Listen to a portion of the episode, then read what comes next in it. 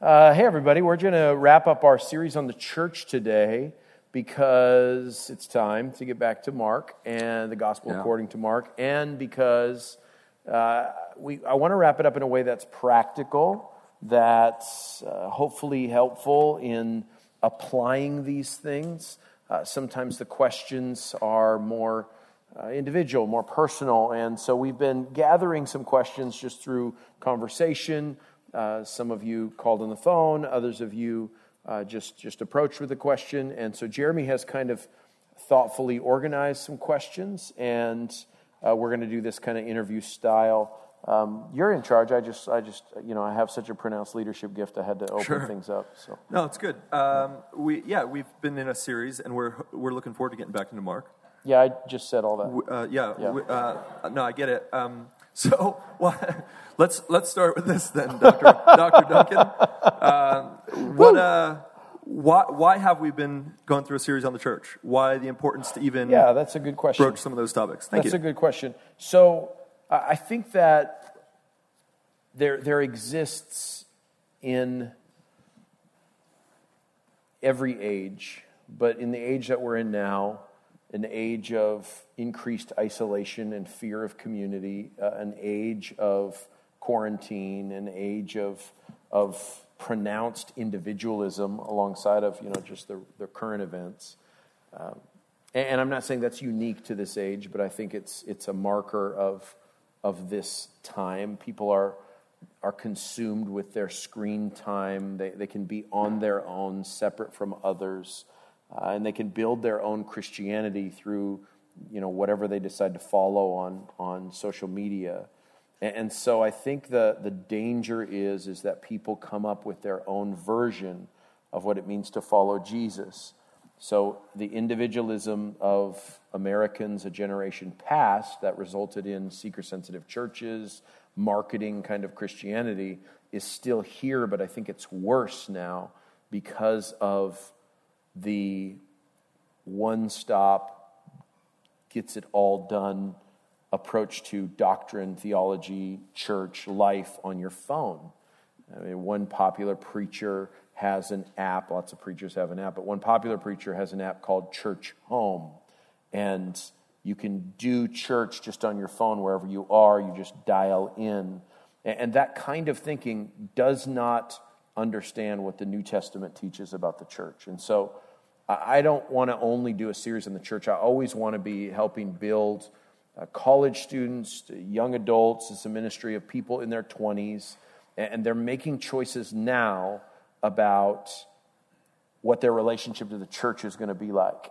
And that kind of decision and those sort of patterns for worship and for fellowship and friendship are going to be cemented in at this age and stage. And it's always been a, been a danger for college students because of the nature of parachurch ministry. You know, Campus Crusade, IV, uh, you know, P, um, Young Life, whatever, like campus stuff. GOC. GOC. Well, I disagreed because because here's the thing: there, there's lots of, of parachurch campus ministries that have very little connection to a church, and so you go your college years and you just you know have this connection that's on campus, and on Sundays you don't worry about it because on Wednesday nights you go to you know Cru or whatever. And there's nothing wrong with those ministries. I think they're good. I think they're used by the Lord. I think they reach people for Christ. I think they disciple people. But that's not the means that God uses to propagate his truth in the world. The, the local church is the means. So, the reason I rebuke you soundly when you said GOC, which stands for Grace on Campus, Grace on Campus is supposed to be deeply connected and rooted to, to our church. And so, when you know, I'm at USC on, on uh, Friday night, and thank you and we're doing a we're doing a little Q and A with Marilee and I, and you know they- they're doing announcements and they're talking about rides to church. You know, it's just it's just so a part of what we do on campus that it can't be disconnected uh, from the life of of the larger body. So that that's the reason. The reason is is that this age and every age that's gone before, that the church is understanding the church deeply and truly, which is the primary way that you're going to grow in your faith is being connected to other Christians. That's where sanctification comes from.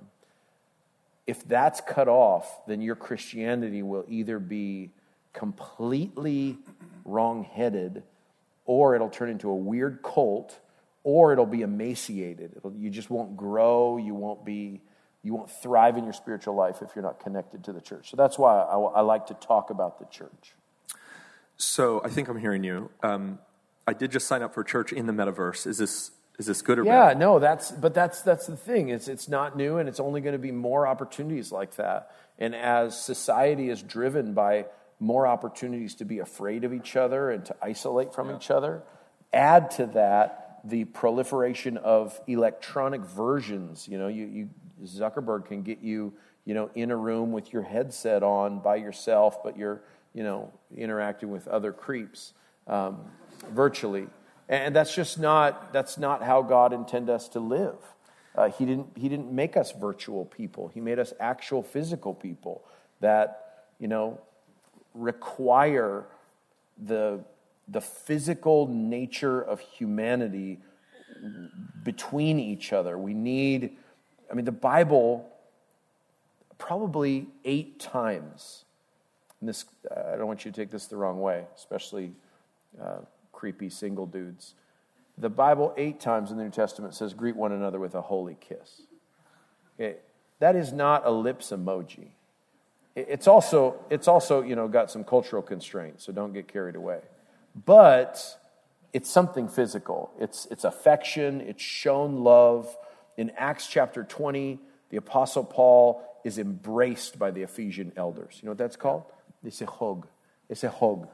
People need each other, they need physical proximity to each other. You can't live virtually and digitally. You need to put your phone away and you need to be with God's people in real life, have face to face interaction. Uh, you, I mean, you cannot take the Lord's Supper at your house by yourself. And if that's a means of grace, and it is a means that God gives grace to his people, there's a reason that it touches your tongue and your teeth and your throat. And there's a reason that the, that little cup of, of grape washes down your throat and you take it together with all the people at the same time. Because together you're having communion with the presence of Christ, not embodied in those elements, but embodied in the people that you are sitting around. So that can't be done in the metaverse. You've mentioned it twice now. The or the multiverse. You can't do it in. Well, that's you know who is Peter Parker. So if you if you you mentioned twice the means of grace. Okay. Let's flesh that out a little bit. How? First of all, maybe yeah, it's a funny phrase too. Let me just say this, and then I'll you give the second half. The means of grace is how you get grace. That's all I mean by means of grace, and like not, the means of the means of, of tacos is a tortilla. That's how you get the ingredients in your mouth. The means of grace, how do you get grace from God? Through means that He's appointed. Reading your Bible is a means of grace. Prayer is a means of grace. Worshiping with other Christians is a means of grace. The Lord's Supper, baptism, all the things that God has for us that show us and give us His grace are means of grace. And the grace not of salvation, but of sanctification, of becoming more like Christ. Yeah, it's grace is God's favor. So whether it's the first time you encounter it in saving grace, or as you kill sin in your life in sanctifying grace, or as you trust in his promises for the future in, in hopeful future grace. I mean, grace is a big word for us, and it's, it's, there's a reason it's you know, one of those prominent concepts in the Bible. Uh, grace says God is giving you something that you don't deserve. Uh, God is blessing you. We just sang about my worth and my unworthiness. What a great line. Uh, our worth because we're made in the likeness and image of God, we're his children. Our unworthiness because we're rebels and sinners by nature and by choice. So we need grace. So that, that's just a quick what means yeah. grace means, but keep going. I, I, don't know if you'll remember this, but I heard of a conversation you had with a young man who basically was saying, I, I just had church in my car. Do you remember that conversation? Yeah. The and, Lord brings those to me every time I preach on the church. It's like a, a, a an example. So right. that was an old school one. It was a kid that used to be in my youth group. Um, his name is, we'll call him Seth because his name was Seth. And I ran into He's him at a today, Starbucks. Seth, actually, hey, Seth, what's up? stand up. Uh, no, this was uh, many years ago in a very different place. But Seth was, was just a barista, and I ran into him, hadn't seen him in years. and he was like college version of himself. Now I knew him when he was a high school kid, and he had just become a church hopper. Short story. And I asked him where he was going to church, and he's like, yeah, duh, duh, you know, there, last, sometimes, you know, that kind of answer. And I said to him, you know, then, you know, where, where's, eventually after the conversation rolled, I asked him, where's your accountability? Because that's what it comes down to. I had a conversation with a guy on the phone yesterday, a pen pal of mine. Uh, I, get, I got a random email from a guy who goes to school at one of the campuses in LA uh, two years ago, okay? 20, 2019 or 20, I think 2019, he emailed me the first time and asked me kind of a, a doctrinal question about uh, campus ministry or something. And I shot him back a quick email, email and was like, hey, come up to me on Sunday. Let's, let's talk. I'd love to talk about it. You know, I, I'm not a great emailer. I type, you know, 14 words a minute. I'm, I'm not, you know, I, would rather just talk to you. So, or, or, come by the week if you can. I'm, I'm here. Uh, that's why they pay me the medium bucks. You know, I'll, I'll buy you coffee. Church budget, we'll buy you coffee. And, and, you know, I'd love to meet up and talk. So that began a series of emails for two years. And I never have met the dude. And I've never even talked to him on the phone, but he keeps emailing me about like joining the church. And, and I'm like, bro. So I literally talked to him on the phone. I think it was yesterday or the day before for the first time. Pen pals on the phone now. So it's getting, you know, closer. Um, but he had all these doctrinal questions. So I'm leaving the Seth story to tell you this similar story. And, maybe he's here today. I'm not mad at him. I, I just, I'm, I'm, using him as, a, as, a, as an example that could help us all.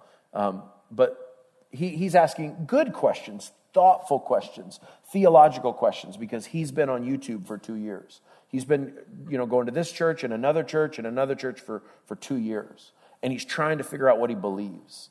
And, and he's a Christian, but he's trying to figure out other stuff he believes. Like he's asking me about uh, prima scriptura or sola scriptura. Uh, do you know what that is? It, it doesn't matter.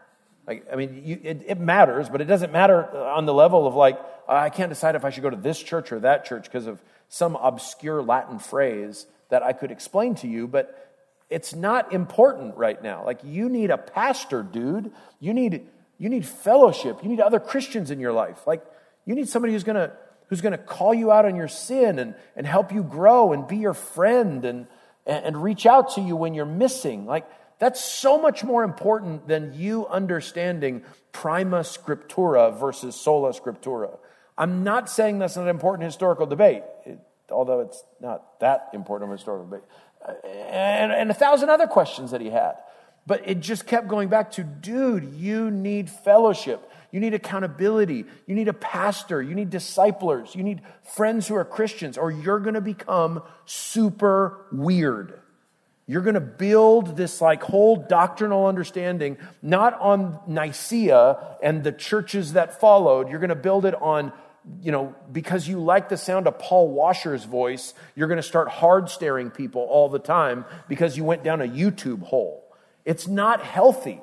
That dude is not your pastor. And I'm not mad at Paul Washer. He's fine. He's a, he's a Christian. He's a pastor. He, he's on YouTube or whatever. But that's not healthy for that to be where you derive your spiritual life and identity from. It's deeply unhealthy. And for you to forge all these convictions about all these you know minor points of theology apart from somebody who actually knows what they're talking about who studied the bible who shepherded people for their whole life to help you that's what you need. You need people in your life, dude. You're getting you're going to get weird. You're going to join a cult or be a cult and, or start your own. It's all bad. And it's all happened. Be, beyond the uh, unhealthy, you said last week, rogue sheep die.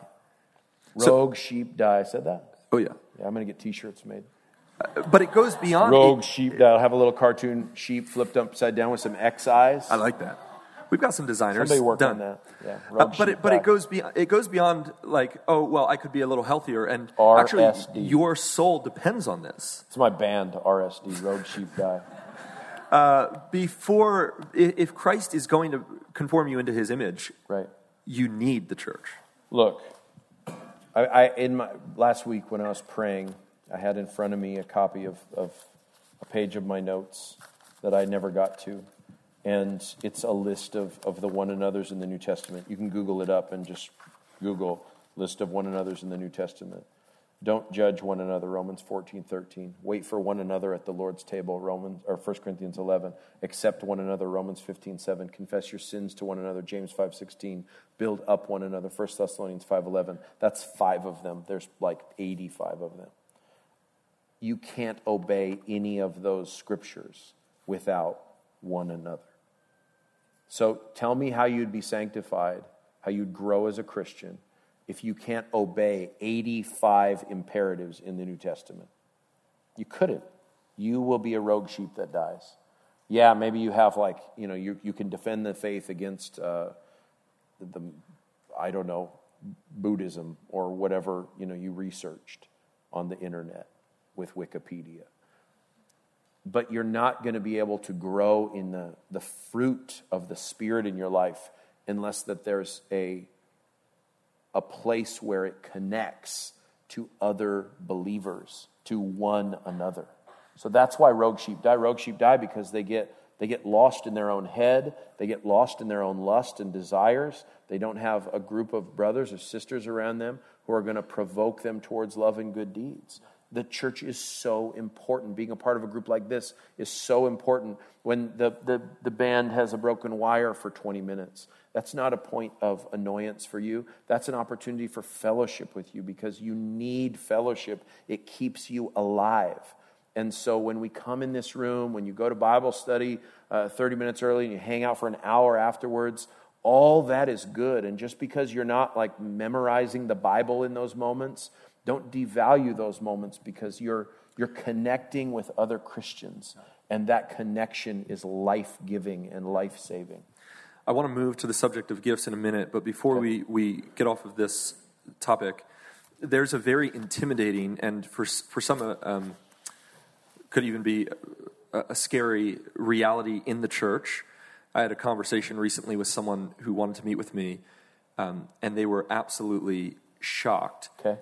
Appalled maybe, that, that Pastor John would stand up before a communion service and yeah. name names. Right, right. And so this element of church discipline, yeah. as that can look frightening and it can kind of look foreign, like why in the world right. would I subject myself to that? Can you talk about how that actually is a critical component of, of your soul's health? Yeah, it, it's not only a critical component of your, of your soul's health, it is the most loving thing that anyone could ever do for you. So, right now, there's, there's somebody that I know very well who is leaving his wife and kids. He claims to be a Christian. He thinks this is what God has for him. And I've known him for 20 years. And it's the responsibility, I have a responsibility to call out his sin, to show him that he's lying to himself, he's dishonoring Christ, and he's throwing away something that God had given him as a gift his wife and his children for his own lust and foolishness. And that is what we do in the church. Now, this is a rogue Christian, just like I was warning you about earlier, and this is often what happens when someone's disconnected from a church. But when that happens in the church, and it does, you will have all these relationships. You will have your church membership. You will have elders that watch over your soul, and they will come to you and they will plead with you to turn away from your lust and sin and folly and be restored to your wife and kids and family. That's for the like the extreme example of adultery. Now, what about you just doing something stupid? Let's say that you fall into a pattern of sin in your life. Well, somebody in your small group is going to talk to you when you confess your sin to them and say, Hey, how can I help you with that? How can I pray for you? How can I hold you accountable? Now, that's not John MacArthur reading your name. But that is the first step given by Jesus in Matthew 18 about how to deal with sin. And that's what church discipline is. The word discipline throws you off because it sounds like spankums. Um, and that's not, that's, that's not entirely wrong. Discipline does have an element of chastisement to it. But discipline also has, you know, nobody without discipline could run a marathon. That there's a training side to discipline. That there's that kind of um, Paideia is the Greek word for discipline, and it, it's like a word for pedagogy, for teaching, for, for instruction. And so part of discipline is, is teaching each other and correcting each other and helping each other. I mean, when you first became a Christian, for those of you who've recently become saved, maybe you didn't know you weren't supposed to cuss your head off. I mean, I remember having a conversation with a dear brother who, who'd become a Christian after later, later in his life. He was in the Marines, and he, he dropped a big cuss word on a, on a kid on a mission trip one time. Uh, not in anger, he just like used it like casually. And he literally didn't know that it was like a bad word. He'd never been a Christian his whole life. All these high school kids. and he's just like, what? Did I say something? What? What? And so it's just like an opportunity to like teach a guy and help a guy and correct the guy. And it wasn't, you know, he felt awful, awful. He was, I mean, he was like beat up about it. He, but he had no idea because you don't know what you don't know. And and so that was just part of like, you know, growing in his faith and, and learning what the Bible says about, you know, clean speech and, uh, you know, the tongue. So that, that, that sort of thing, those are just small matters that we should be helping each other with all the time. Everything isn't like, you know, JMac's going to read your name if you, uh, uh, I don't know, commit some picadillo during the week. So that, that's not how that works. It's just a constant process of us admonishing one another, encouraging one another, helping one another, confronting one another, and forgiving one another. Uh, while we're on the topic of communion and, and seeing church discipline in action yeah. and as an act of love, maybe just for a moment talk about communion itself. And for those who maybe don't understand it or feel unworthy to take it because yeah. they think this, I, I, must attain a certain level of holiness before, right. you know, even Pastor John said today, um, examine yourselves whether you're worthy to take and partake of the table. What does he mean by that? What does Scripture mean by it? And should we be afraid to eat and drink at the Lord's Supper? Yeah, so you, what you should do is you should start by, by trying to understand it by reading the New Testament. Uh, read 1 Corinthians 10 and 11. That's kind of the, the key passage on the Lord's Supper. And then you can read about the institution of it in the Gospels when Jesus started it as a replacement for the Passover feast. Uh, the, the meal is a meal of remembrance. That's the purpose of it, is to remember the death of Jesus in your place. And so the Bible says to take it in a worthy manner. That doesn't mean that you are worthy in, in the sense of you're clean enough to take it. The meal is symbolic of the washing of our sins away.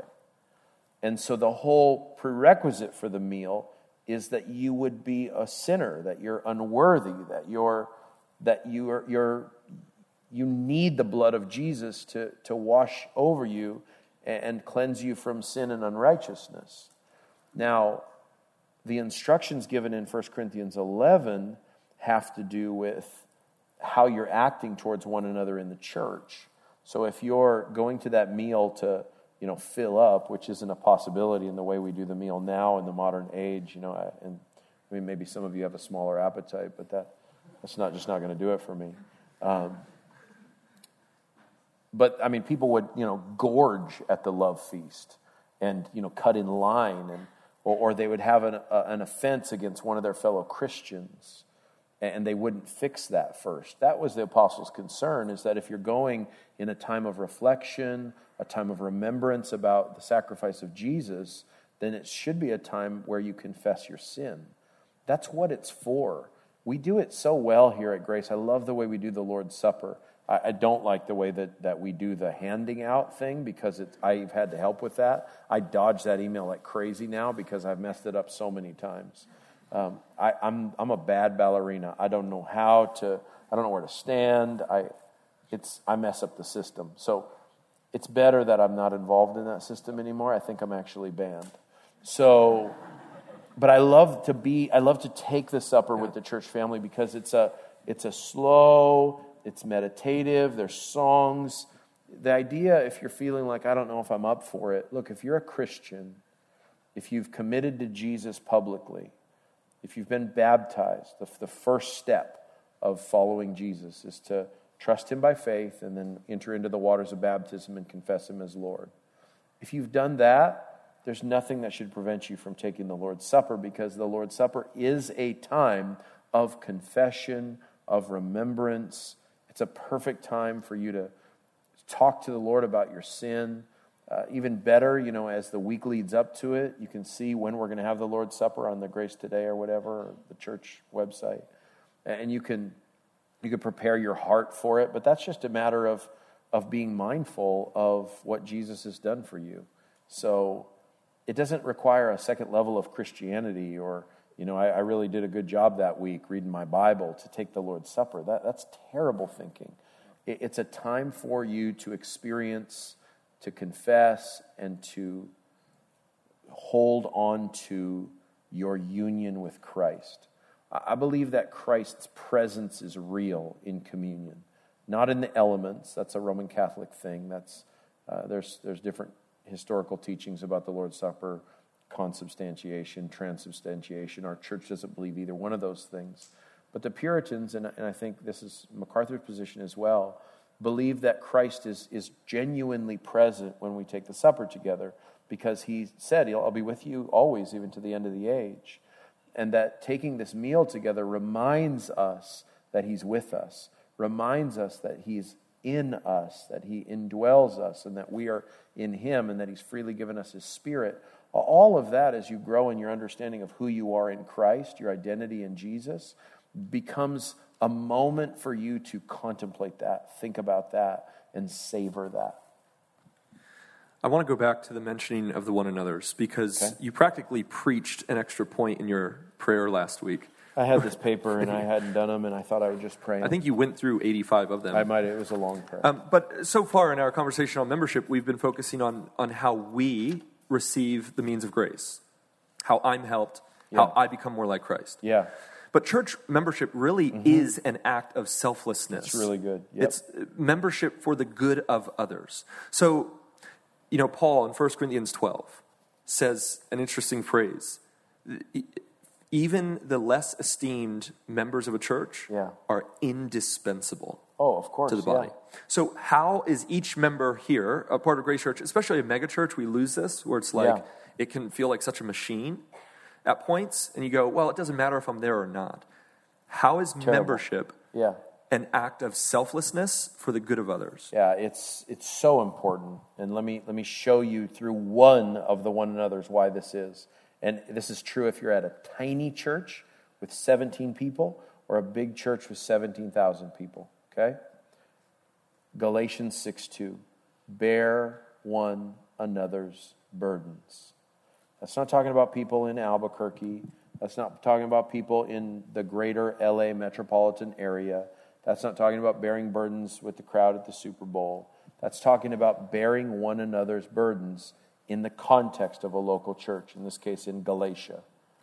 It translates to a responsibility that you have to other brothers and sisters in this church, in the church that you're in, to help them carry the things that weigh them down. That's just one of them. And so, how can they do it without you? The whole point is, is that they can't. How do you bear someone's burdens? Well, you, you encourage them, you pray for them, you remind them of spiritual truth, cast your cares on Him, for He cares for you, First Peter. And, and you say, you know, is there any way I can help you? because you're feeling overwhelmed, you're feeling depressed, you're feeling burdened, whatever. Your responsibility is to these other people in the church. All of us have felt burdened before. All of us have felt, you know, the weight of our problems before. And you're not intended to carry those alone. Jesus wants to carry those for you. And the way that he carries them so often is through other people coming up next to you Maybe people who are a little bit older than you, maybe people who are a little more spiritually mature than you, or maybe somebody who's just in a season where they're not feeling so burdened down right now and they can help you carry what you're carrying. That's an awesome example of why your church needs you. So, the more people in our church, the more burdens we have. So, the more burden bearers that we need. Take it to, let's do a different one Ephesians 4 encourage one another. First Thessalonians, encourage one another. The Bible repeatedly tells us, Hebrews uh, 13, encourage one another.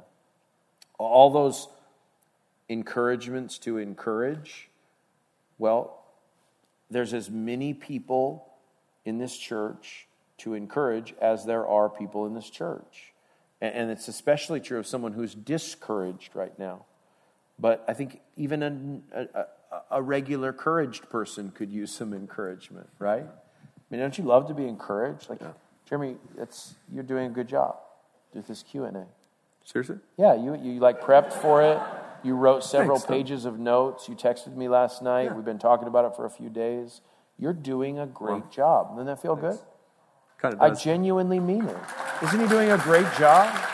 I'm And so, like I'm expressions of, wow. yeah, I'm not going to give you a holy kiss Did or we just anything. one another? This was one another. yeah, no, but I mean, people need encouragement. Like, it's not just giving somebody some strokes. It's like it's right helping them see that they're doing well, and it encourages you to continue to do well Yeah. and continue to you know to know that that people are grateful for what you're doing when they prayed for you. To text them and say, "Hey, you really helped me. I know that we were just talking on Sunday, but when you told me." you know how the lord answered your prayer when you were in that situation it really helped me it gave me some hope like we that's what you need people in your life who are mm-hmm. going to help you walk with jesus that's what the church is for And, and that doesn't require a name badge because you're at the Welcome Center. yeah badges It, it doesn't require something Need formal no official. stinking badges I mean, this is literally you sitting next to a person right now, and after this Q and A, turning to them and saying, "So, how are you?" yeah and it doesn't have to be weird you know it doesn't have to be weird like you know stranger Everyone danger turns to stuff themselves and- it's gonna i mean maybe that you know you can do that it, it depends on you know how you're Yeah. wired some of you aren't good at that but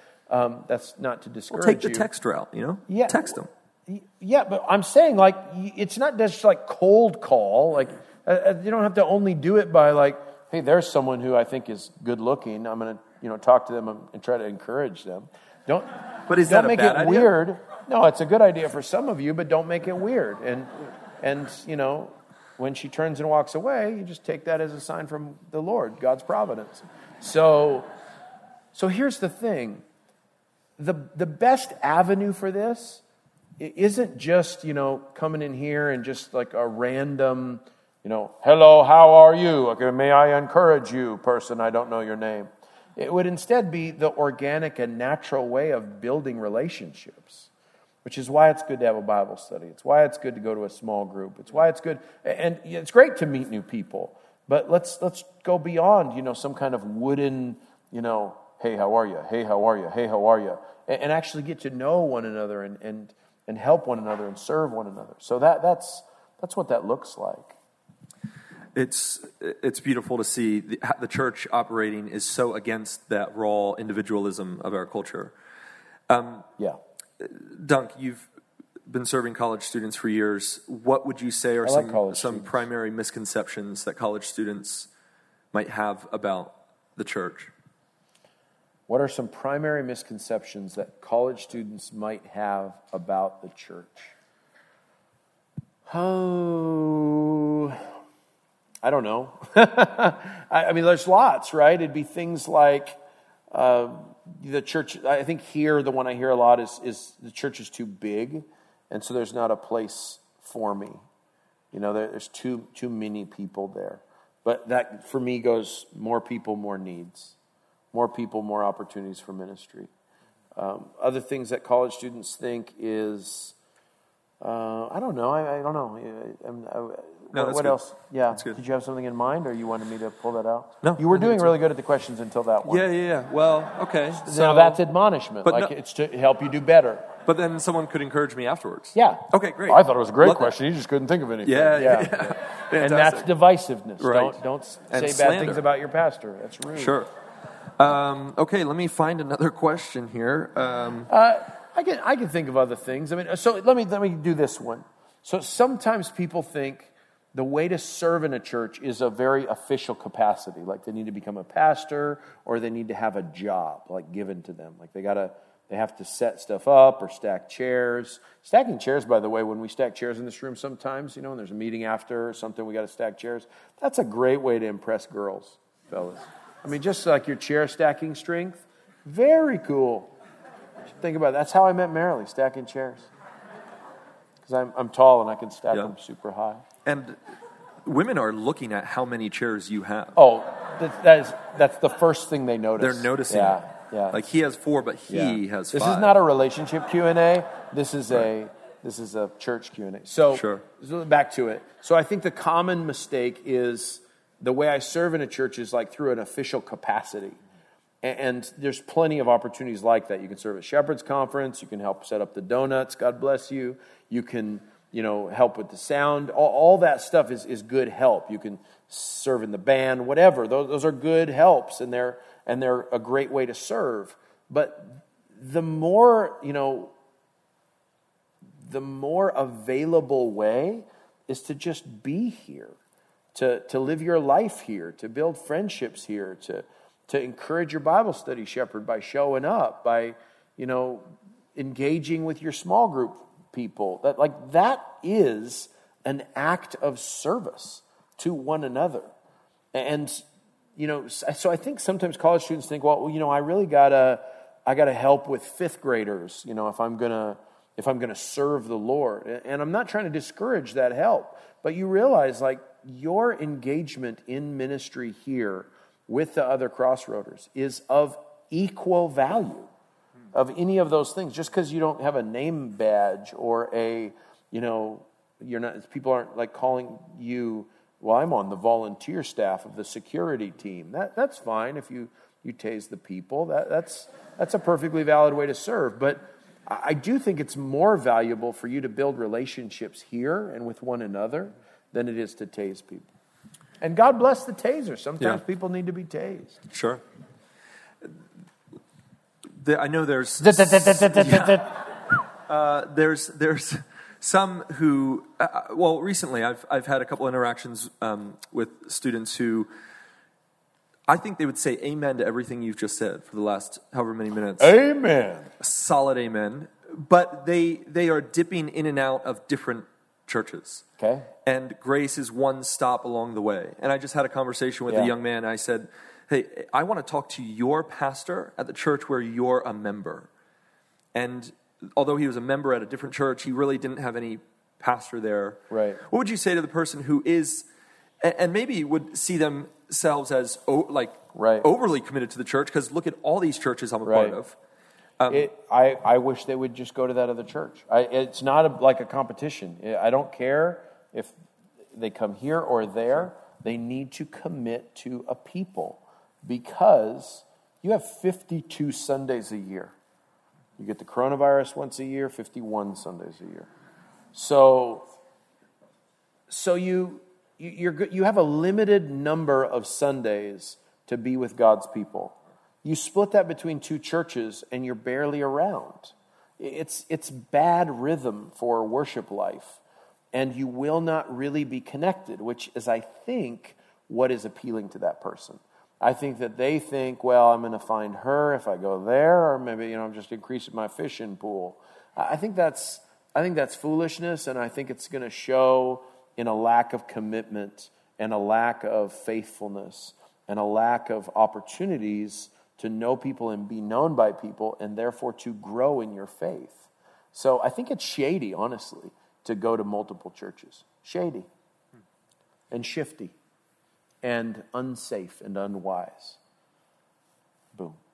And that's not to try to say, like, this is the only real church. I'm not saying that. I mean, There's plenty of good churches in this fair city that teach Yeah. the Bible, that will watch over your soul, that, you know, there, there is a list of things you look for when you look for a church, which that question's coming up.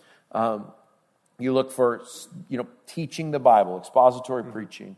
Uh, they open the Bible, they go verse by verse. They don't just do like, you know, we're doing a series on the Lord of the Rings, or you know, hey, uh, I don't Could know. actually, I wouldn't mind that one. No, no, I don't like But it. Teach the Bible. Make sure they're was- teaching the Bible and not just like random stuff every week or, you know, we're doing a series based on this new movie that came out. Run away from that weird stuff. Go to a place that's teaching the Bible, you know, from the Bible every week. And, you know, have it be a church that has leadership that's godly, leadership that's godly, Yeah. you know, stuff like that. Uh, a church that cares about reaching people for Christ. They talk about evangelism. Uh, a church that, uh, you know, actually has membership. which eliminates a ton of churches because a lot of churches are just a show. I talked about that last week. You, grew, you well, not grew up, but some of your formative years were in a church that didn't believe in membership. Mm-hmm. Calvary Chapel. Let's talk about church, that. yeah. What was your experience? Some some students here, their only experience after Yeah. coming to faith is Grace Church, Sure. but but you've had quite the spectrum. I've been at three churches in my life. One that I grew up in, uh, four churches, I'm sorry. Uh, when I was a kid, I heard the gospel in a church in Arizona. I got saved when I heard the gospel from a Sunday school teacher, a little Calvary Chapel church. My family moved to Albuquerque. I grew up at a big Calvary there. Um, and Calvary doesn't have membership, they don't have the best ecclesiology, that's the doctrine of the church. Uh, but they're, they're, they're good. They preach the gospel. Uh, they, they, they love people. Their theology is too man centered for me. So I, I'm, not there anymore on purpose. But the Lord was good to me in that church, and He taught me so much uh, about, you know, believing the Bible, about reaching lost people. So I'm grateful for those formative years. Eventually, I grew up out of that and saw a need for a deeper teaching of the scriptures than I had received in those years. And, and that's not to disparage those people. I mean, there's good, godly Christian people in, in those kind of churches and in that church that I'm thinking of. But there was, uh, you know, obvious problems. There was a, a mildly charismatic, kind of man-centered on, on their theology, and, and not a strong doctrine of the, of the local church, the stuff we're talking about today. So as I learned those things, um, I, I actually went on staff as a youth pastor at another little church that had other deficiencies, but it was a fine little church, and I learned a lot there uh, from the pastor there. But it was, again, a church that was very weak theologically. And so the only really like very healthy church I've ever been a part of was when I moved here to come to seminary and join Grace Church. In fact, that was, I think, the only church I'd ever been a member of because those other churches didn't actually practice membership. So, you know, I, I, I think that gives me a little perspective because I didn't, I didn't grow up at this church. And, you know, I, there, I've been here a long time now, but I've been at other churches. And then, you know, as a, a professional Christian, I travel to, as a joke, I travel to other churches. So I've visited tons of churches. I've been to lots and lots of churches. But I've been a part of those three churches. And, and there's the difference, the main difference I would say is one, solid theology, good doctrine is what marks a church like this out. Really fastidious about what we believe, and a commitment to care for the people in the church, which was present at the small church I worked at, but it was very informal because there was no membership process and there was no church discipline there. So when somebody went haywire, you know, they, they leave their family or whatever, um, or they fall into sin, there was no formal process of dealing with that which is one of the purposes of the church is church discipline there's i mean it's mentioned all over the new testament it's it's it's identified by jesus in matthew 18 in a prophetic way as being a part of how the church will care for those who fall into sin. And then it's mentioned repeatedly in the epistles. 1 corinthians 6 would be your big example if you don't know about church discipline. I think it's such an important part of of choosing a church that i wouldn't go to a church anymore that doesn't practice church discipline because of what it signifies a concern for holiness, a concern for spiritual care. You mentioned being a professional Christian, I'm making professional making Christian. the medium money. Um, Right. I think some people could say, "Yeah, we get it, Dunk. You are excited about the church because that's your job." I'm a pastor, yeah. Um, but your burden really is for for all of us to be excited about the church. Look, if I quit being a pastor tomorrow, I would be a sanitation driver or something, and or I, I'd teach, you know, medieval medieval history, uh, or I would, you know, I don't know what I would do. I'd be in real trouble. I'd swing a hammer. Lawn care. But if I quit being a, a, a, a, a pastor tomorrow, I would still be a Christian, and I would still go to church on Sunday. I'd still go to this church, I hope, because I live like 10 minutes from here. So, my love for the church isn't because I shepherd people in the church, it's because I'm a sinner who's been saved by God's grace and purchased by the blood of Christ, and I need to live in community with, with my brothers and sisters too. When I'm, I, I was joking when I say I'm a professional Christian. That, that's, that's the stupidest thing I've ever heard. That's, that's, that's deeply untrue. There's no such thing. And, and, there's no such thing as like, you know, a pastor being this, this other level of Christianity. I mean, I, I have the same, you know, burdens you guys have. Now, thankfully, I've, I've 20 years past my college years, 10, 15 years, whatever. And sorry, I was doing math. And I think it's 25. And, anyway. and, so hopefully I can, I can pastor college students in a way that can be helpful to them because I've been where they are and I understand what they're, what they're going through. Uh, final word um, the final as we word. close here. Well, I've got a couple final words. No, I'll, I'll whatever do this got. one. I, I, maybe, do you have a word for why it's so important for young people to form convictions about the church and, and what it means to be a good churchman, good churchwoman early on in their life? Why is it so important now? Why can't they just worry about the church, you know, when life is a little less fun?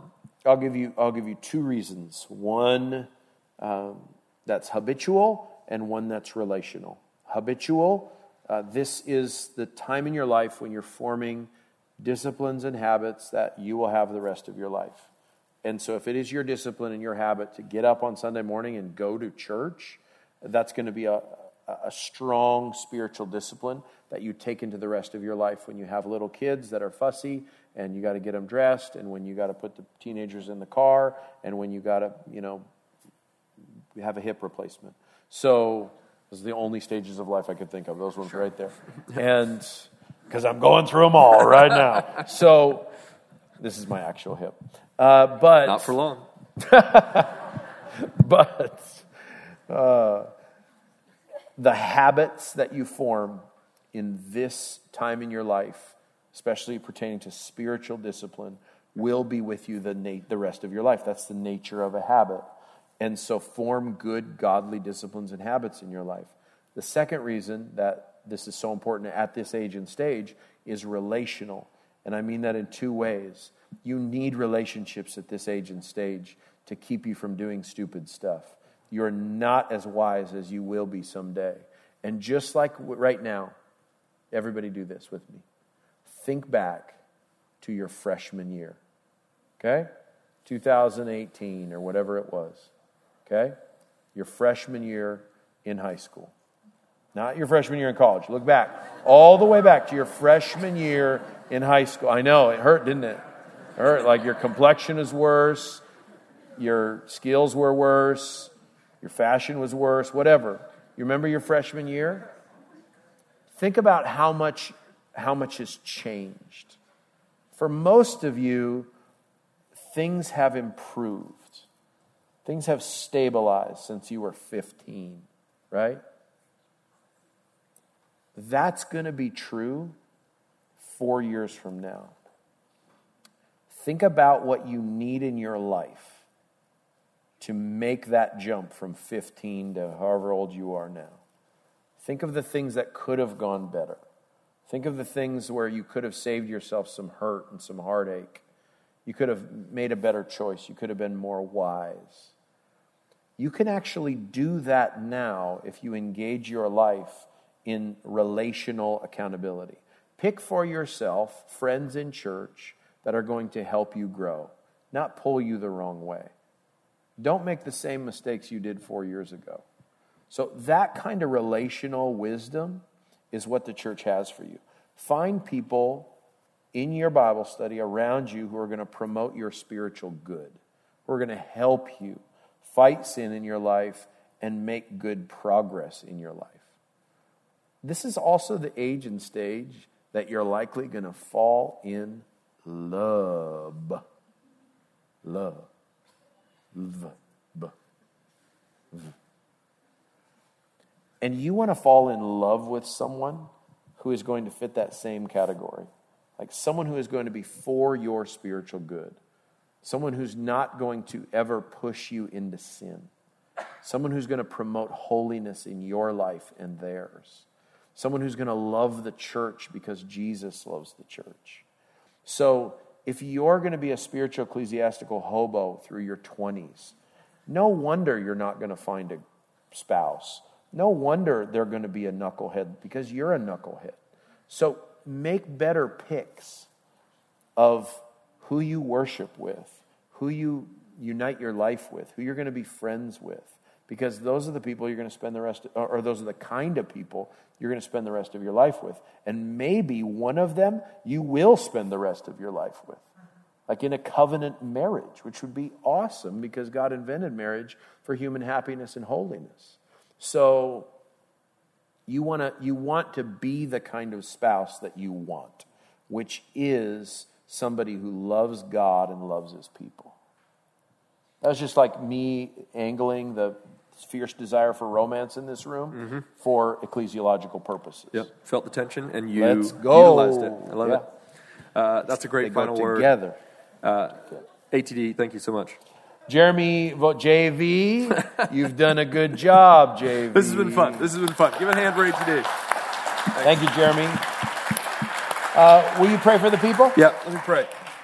Father, thank you so much for your church. Lord, we see how it impacts every soul here for good. Lord, help us to be uh, those committed to the church just like Christ is committed to the church for our own good, for the good of those sitting next to us, and for the good of your glory, the promotion and advancement of your kingdom.